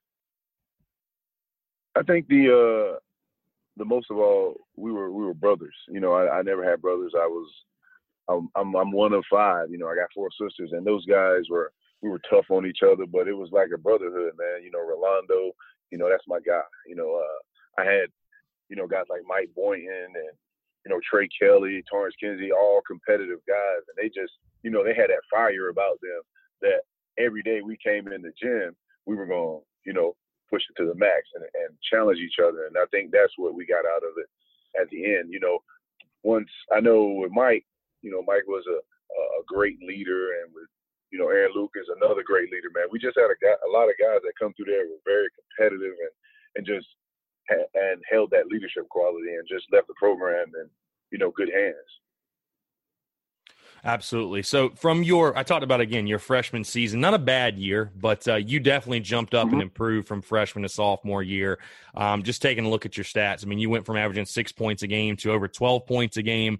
Um, obviously, getting a ton more playing time, playing in over 28 minutes per game. Your role definitely got a lot uh, bigger as well. Um, you talked about just kind of learning the game of basketball. Did anything else change for you as far as why you were able to make that jump from your freshman to sophomore year?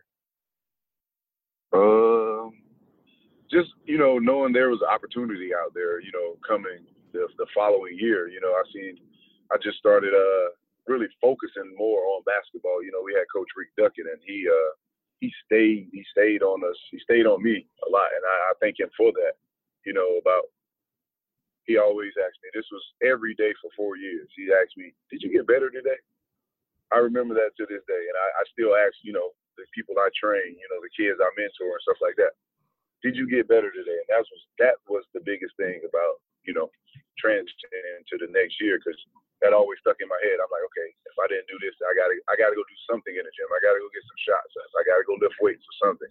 So I always wanted to get better.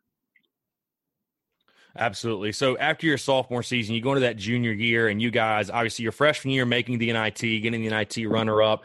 Uh, sophomore season, missing out on the postseason. You know, you guys made a run in your junior year, uh, or excuse me, in your sophomore year, and actually made the NCAA tournament. Um, what do you think changed that year? Was that the expectation for you guys first off going into that season to make the tournament? And you know, what do you think changed? What do you think clicked for you guys to uh, to make that run to the tournament? I think you know it was the leaders, you know, with Mike and you know Rolando and stuff like that, uh, guys like that that who were, you know, it's like okay, man, we gotta we got to do things. So the year before we had a really really bad year. I think we were maybe 12 and 16 or something like that. I think. Yeah, I'm not yeah. sure. Yeah, that's it. Yeah, it, it, yeah. It it was a rough year for us, man. And we, you know, after that, we came back in in the summers, man, and it was like everybody was locked in. It was like being early, you know, staying late, extra laps, extra shots, extra everything, and we just, it was just a better commitment. I think the next year. Absolutely. So I, weren't committed. So I'm, I'm, not saying we weren't committed the year before, but mm. I think the level, you know, it went up. You know, with the expectation, we are like, okay, we're better than where we were last year, man. We just got to go out here and prove it to ourselves first, but you know, to everybody else. Absolutely. So one guy I do want to ask you about was your teammate that sophomore season, and obviously I, I would say an influx of talent helped you guys make that run as well. Um, but definitely, I mean, along with yourself, one of the most popular Gamecock basketball players, I would say, um, Renaldo Balkman, a guy that went on to have a great career, played in the NBA. I think he's still playing professional basketball right now. A guy that we are we are trying to get on this podcast, but uh, just talk about your memories from playing from Renaldo Balkman. I mean, a guy that played with all types of tenacity and fire on the court. What do you remember from playing with him? That's that's my guy, man. He, it's, it's weird. I was just talking to Balkman before I got on this, uh, you know, this call with you guys, man. I was in a group chat. We still have a Gamecock group chat. You know, uh, Balkman, Tarence, Tre, Brandon Wallace, John Chappell, Bryce, Sheldon. All of us talk like every day, and I was just talking to Balkman too, man. But playing with Balkman might have been one of the most talented guys I've ever played with. That guy was he was unreal, man. He was athletic. He can run. He can jump.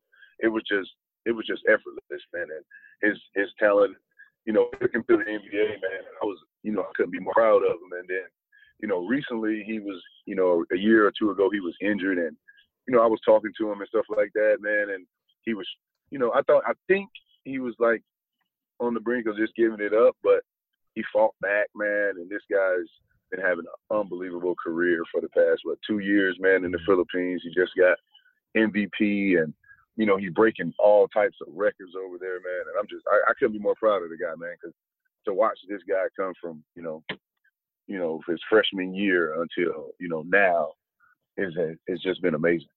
Yeah, I think he just broke a thousand career points over there, right? I think I saw that on Instagram actually. Oh uh, yes. Yeah, that's pretty. Definitely. I mean, that's impressive for sure.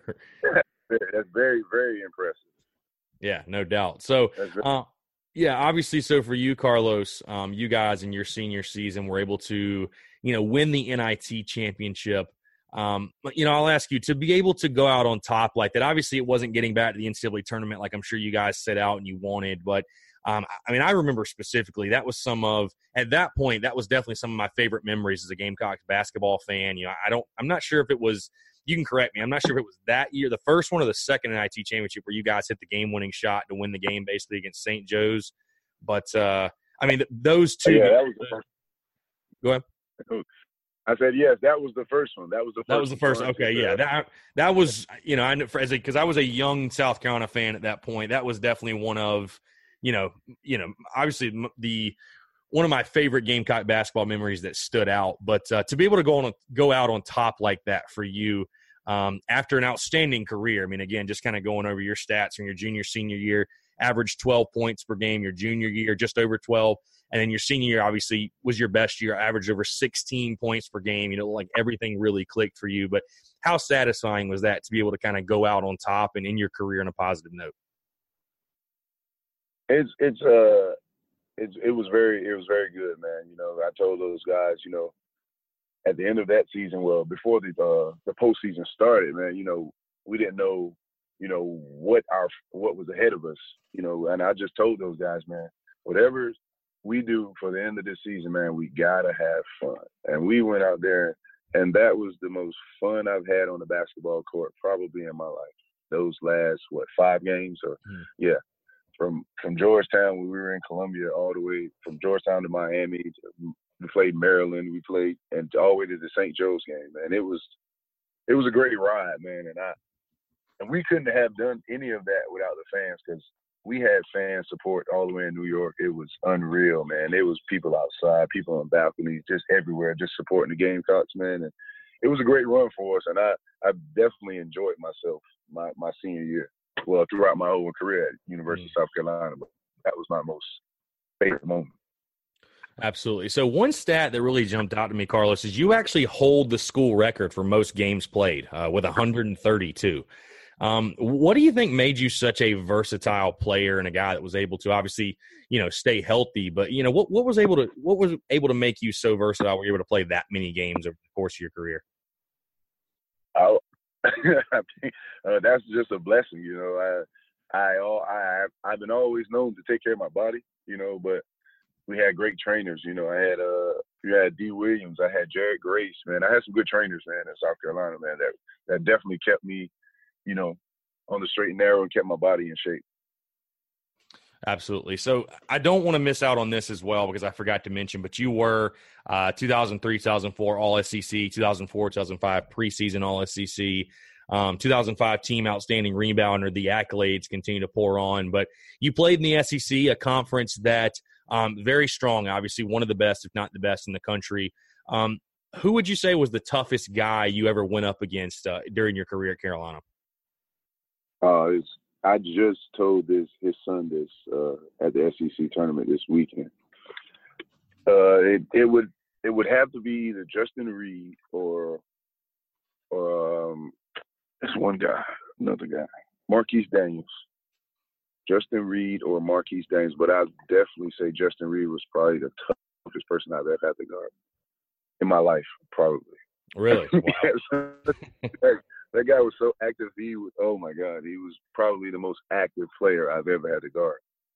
He never stopped moving, man. Never. Wow.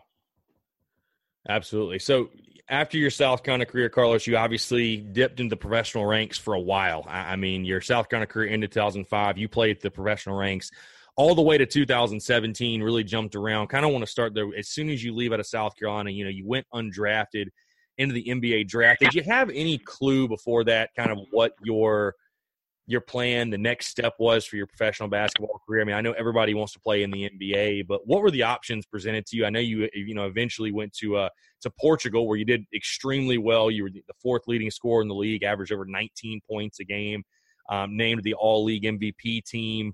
Um, but what was kind of you know when you were kind of going through that process and obviously there's a there's there's that uncertainty of where you're going to go play professional basketball. What what was that like for you? It was, it was all you know. My my my focus, NBA. My focus was NBA. You know, and when it didn't happen, I was heartbroken, of course. But that, didn't stop anything. You know, 'cause- because I always knew my work ethic would take me everywhere I needed to go.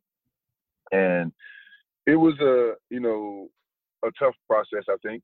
But I had a good agent, you know, and Dan Tobin, he was a very, very good agent. Uh, I got with him through a thing I want to say Coach Odom introduced me. No, Rolando, Rolando Howe. That's who introduced me to him. And uh, you know, he took care of me throughout my career, man. 14 years, you know, playing professional basketball is a very long time. And to have a, a good agent who can, you know, direct me in the right direction is not gonna, you know, you know, a lot of agents. I was very fortunate to have a really a really good agent to, you know, look after me and, you know, do stuff for me. So I would have to put most of it on him, man, because he he definitely took care of me, man. Dan Tobin definitely took care of me early on in my career and throughout my career. Absolutely. So, like I said, you kind of jumped around. You were in Portugal. You went to New Zealand in the Australian Basketball League. Um, you did get a taste of the NBA as far as the, uh, the I guess it'd be called the G League now, but the D League is concerned. Um, you were with the Golden State Warriors in the NBA Summer League in 2007. Uh, that didn't work out when to play for a Ukrainian team. You were then selected second overall in the draft by the Dakota Wizards of the NBA D League, um, where you did extremely well. I mean, I was looking at the stats here. Averaged 22 points per game, over six rebounds, four assists, over a steal a game. Um, you played a couple of years in the D League there. What was that experience like? Obviously, not playing at the NBA, you know, the top level, but getting that experience playing against probably some guys that I would imagine are in the league right now.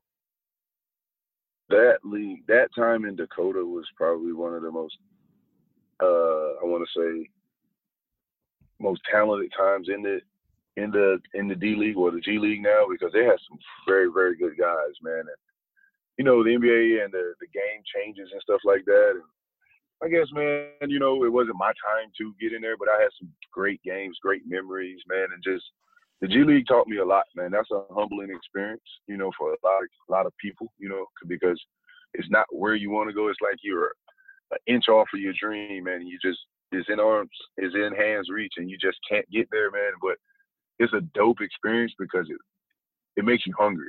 I think that's what it did for me, and it, it made me very, very hungry. And I, you know, eventually I I went overseas, and I, I that G League experience got me into the Korean basketball league, man. And Korean basketball league changed my life. Yeah, I was And gonna. it, it, it. Yeah, I was just gonna say I have a simple question for you, Carlos. You know, how much do you love basketball? Because because you're a guy. I mean, you played everywhere. I mean, I'm just looking again: Portugal, New Zealand, Israel, Iran, South Korea. I mean, literally everywhere. I mean, you have to really love something. You have to love the game of basketball to be willing to go all over the world to play it, right? Yes, you do. The sacrifice was, uh, it was a huge sacrifice because you know I have I have two daughters, I have a wife, you know, and just being away from my family and stuff like that, and just the holidays, trying to see them, catch up on the different times, and but they they held me down, man. My family always had my back, man, and they just kept me grounded and just always motivated me, man. But that was always my passion. They know I love basketball, man. That was just all I wanted to do was just play basketball, and they supported me throughout my career, and I can only thank them enough for that. So you're a pretty cultured guy, then I'd imagine, right? I mean, if you've been to that many different places, like you're not someone that's kind of in a box that's never left the United States or something like you. I would imagine you're a pretty cultured guy in that regard. Yes, very. I mean, you can't not be right I- at that point. yeah, I, I'm a I'm a I'm a sightseer, so if I go anywhere, man, I would I'm I'm going outside to look around and you know learn something new. I'm not that guy that just stays in his hotel room and don't talk to anyone. I try to figure out the languages and you know everything they have going on. So I, I once I get somewhere, I get moving. I don't need anyone to help me out. Absolutely. So shifting gears a little bit, Carlos. Obviously, you know you were playing your professional career. Meanwhile, South Carolina going through a couple of coaching changes. They land on Frank Martin. The Gamecocks end up in the Final Four in 2017. I know that you were watching. Um, what did that feel like? Um, and I'm sure you had the same feeling as all the other alums. But what did that feel like to see your alma mater, South Carolina, make it to the Final Four? I mean, a place that it had never even came close to before. It was great. I was actually in uh, Venezuela and you know, I talk Iowa. You don't know. I talk to the guys, all the USC players that have been through there. They have, they know me. I'm like their brothers. I'm like their big brother. And that year, I was always, you know, talking with Sindarius and talking with PJ and talking with Duane and you know uh, Justin McKie and them guys, man. They just, it was just a spirit about them, man. That they just, you know, they had something going, man. And I always told them, man, you know, just my thing was keep dancing man, just keep dancing, man. You know, have fun, keep dancing. That's all I kept telling them: keep dancing, keep dancing, keep dancing. And that watching those guys go out there and do something historical like that, man, was just great. It was it was it was a great feeling for me personally because they know how hard I I put the work in, and they know I'm a huge Gamecock fan and supporter. And through the good and the bad, I always got their back. Absolutely. So, what would you? What's your? Uh, I'm not sure if you ever met him, had any interactions with him. I'm sure you have, being back on campus. But uh, you know, what are your feelings on uh, on Frank Martin? Obviously, a guy that again led South Carolina to that Final Four run. What what's your uh, you know your take on Frank Martin and, and his leadership of the South Carolina Gamecocks basketball program? Frank Martin is my guy, man. I'm at USC. I'm I'm I'm in the gym. I see Frank two, three times a week. We talk, we, you know, have conversations and stuff like that. Frank, I'm a huge fan of Frank.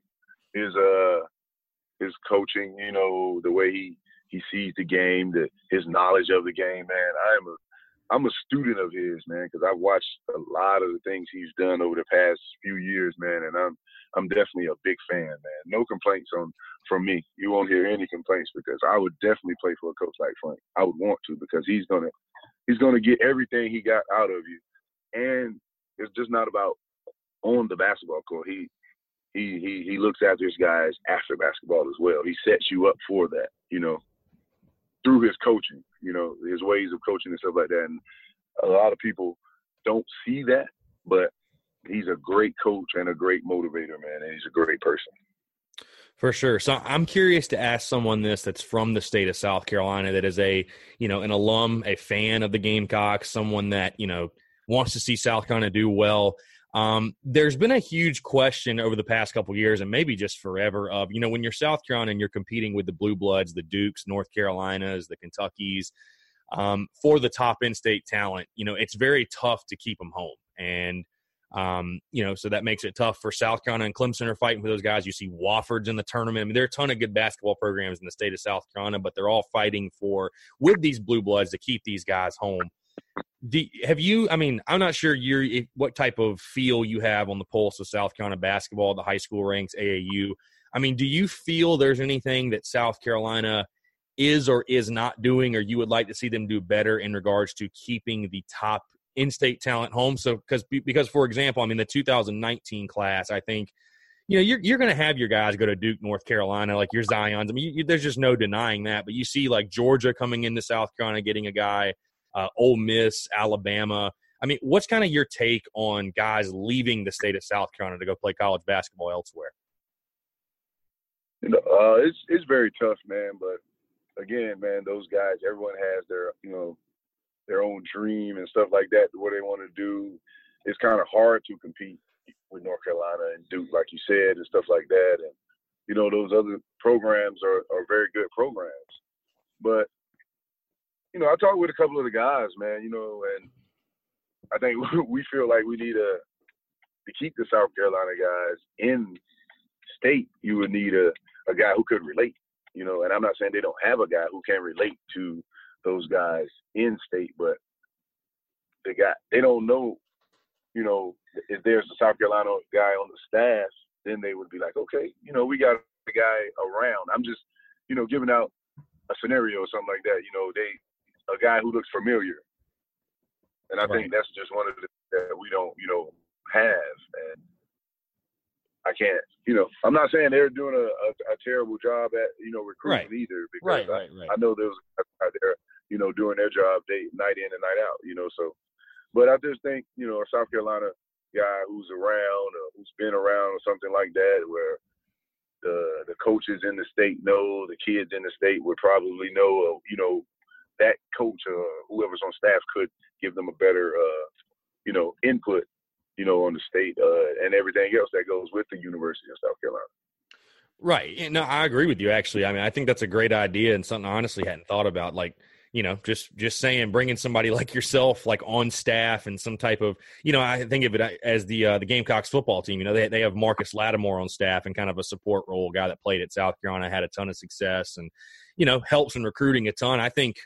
You know, I think that's a fantastic idea. Bringing a guy on staff like maybe yourself, a guy that's played at South Carolina, had a ton of success, had success in the professional ranks, and that can sh- that shows that it can be done that you can stay home and have a great career and you know build a life in south carolina because i mean i just know you know from the fans perspective you know it, it obviously kills fans when guys like from the city of columbia even you know are leaving to go out of state um that's obviously a tough pill for south carolina fans to swallow as you can probably imagine Yeah, it's yeah, I, I I understand. You know, you guys, you know, want to see the guys in state, you know, stay around, and I I want them to stay around too. You know, so we have I would say we have to figure something out. You know, but uh, I think that would help a South Carolina guy on staff that just letting them know that okay, you can stay in state and be successful. You know, you don't have to go to another school and try to do you know certain things whatever with another program because you can do it right here in state. And you know, if we did keep those kids in state, man, we would be one powerhouse to be reckoned with. I know that because it's a lot of kids out here that are very very good, and you know they're leaving the state. And if they were to come here, South Carolina would definitely be, I would say, a top team in the uh in the country easily. Yeah, no, for sure. I mean, I, I'm thinking it's just funny. I'm going to ask you about him because I'm just thinking of man, it would have been nice to see Zion Williamson wearing garnet and black. But um, since we're talking basketball, what's kind of your take on him? Obviously, a guy that's got he's I mean he's got the spotlight of the world on him. Um, I- I mean for good reason. I mean he's he's a physical specimen. He's a freak. He's a guy that you know has been a ton of fun to watch for Duke. But what what's your take? What do you see from Zion when you look at his game? he's a he's a different animal. He is a he is grown man playing with kids. and I like it's it's a great you know it's great for basketball, man. But I would definitely love to see him. I would have loved to see him in the, that, that garnet. But that kid is he's unbelievable. I think he has some type of jet fuels in his legs or something like that because the way he changed speeds and jumps and his second jump is probably one of the best I've ever seen in my life. 'Cause the kid gets off the ground so quick. But his overall, the way he handles success and the way he's handling everyone in the world, that's just amazing to me because at a, such a young age to be so mature, I would say LeBronish. He's LeBron-like, but you know the way everyone's the, the, the pedestal they put him on in high, high school. I'm in high school, what I, I would compare him and LeBron to. But as far as them two as players and anything like that, I wouldn't, you know, try to compare them because they're they're, they're two totally different people. Absolutely. So getting back to you, Carlos, you know, obviously, like I mentioned at the beginning of the show, you were named a 2019 SEC legend, um, one from each school, obviously, and you were picked for South Carolina. Just talk about, you know, what it meant to receive that honor and, you know, just what that means to you personally. Uh, it was just great, man, to, for that honor to be. I was I was definitely shocked for one, but oh, most of all, man, I I just was happy to bring my mother along with me to enjoy that moment, you know, because uh, I couldn't have ever dreamed about you know being an SEC legend or anything like that, or I just wanted to play basketball. That was my thing. I just wanted, I just love basketball. It wasn't about any awards. It wasn't about anything else. It was just about me going out there lacing my shoes up and competing. And to be named the SEC legend, man, that was it was it, it, didn't sink in until I, I, really like walked through that tunnel and I got into the arena and I saw all those people and they were clapping and stuff like that. I was like, man, this is pretty dope. You know, and, and and to enjoy that with my mother, man, was that was just icing on the cake. Absolutely. So I know we talked a little bit before the show, but your professional career came to an end. I believe you said last March, the March before. Uh, you've obviously been doing some other things outside of the out, outside of basketball. Um, kind of give some Gamecock fans, Gamecock fans that are listening, kind of an inside track of just what Carlos Powell has been up to, um, you know, since your playing days. Uh, right now, I'm a professional uh, boxing trainer. I'm also a personal trainer uh, skills and basketball. Also, I'm a motivational speaker as well. But most of the time, I spend at the gym uh, at Robertson Neal Boxing Academy on the road. Uh, I do all of my trainings out of there.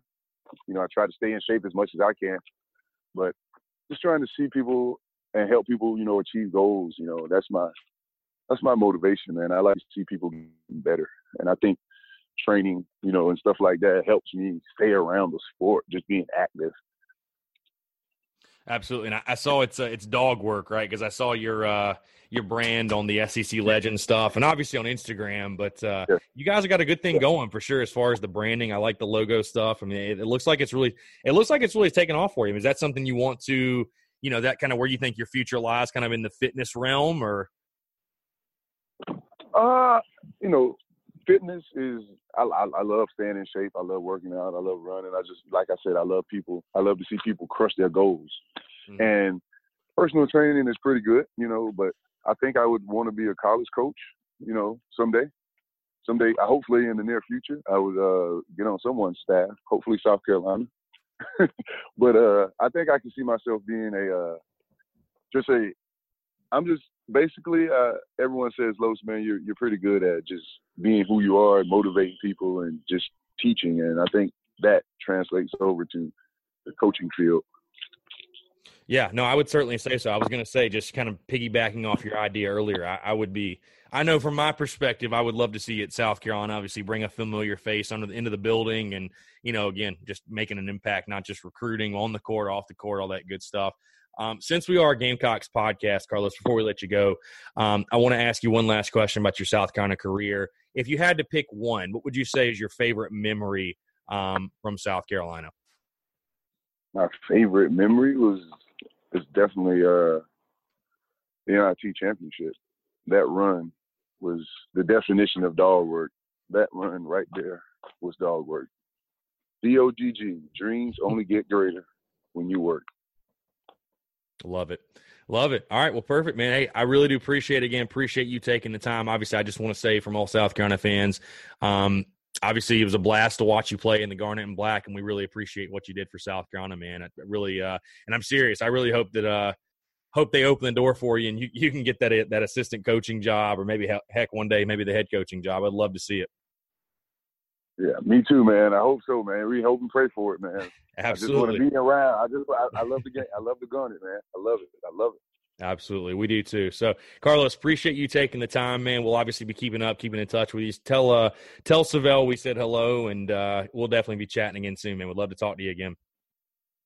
Uh, most def, man. You know, I appreciate you guys. You know, hitting me up. You know, wanting to talk to me, man. And I'll definitely tell Savell, you know, what's up for you guys, man. And I appreciate it again, man. Thank you for everything, man. Yeah, let's do it again sometime. So for Carlos Powell and Thomas Floyd, I'm Chris Phillips. We appreciate you guys tuning in, uh, and we'll catch you next week on another episode of the Spurs Up Show.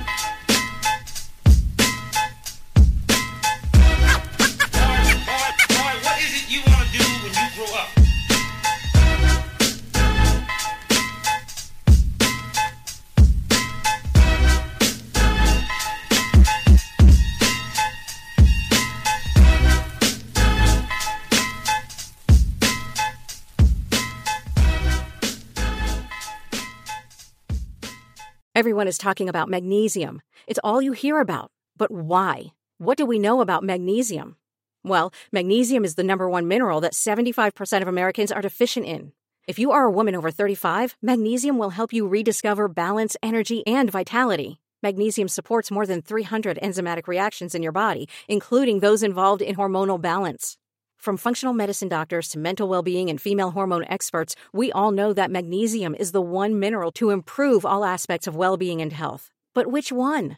Magnesium Breakthrough from Bioptimizers, the trusted choice recommended by leading experts with seven best absorbed forms of magnesium to ensure your body receives the support it needs for overall well being. Go to bioptimizers.com slash balance today and use code BALANCE10 for 10% off. Support your journey to wellness at B-I-O-P-T-I-M-I-Z-E-R-S dot com forward slash balance. Magnesium Breakthrough from Bioptimizers, your foundation to optimal health and vitality.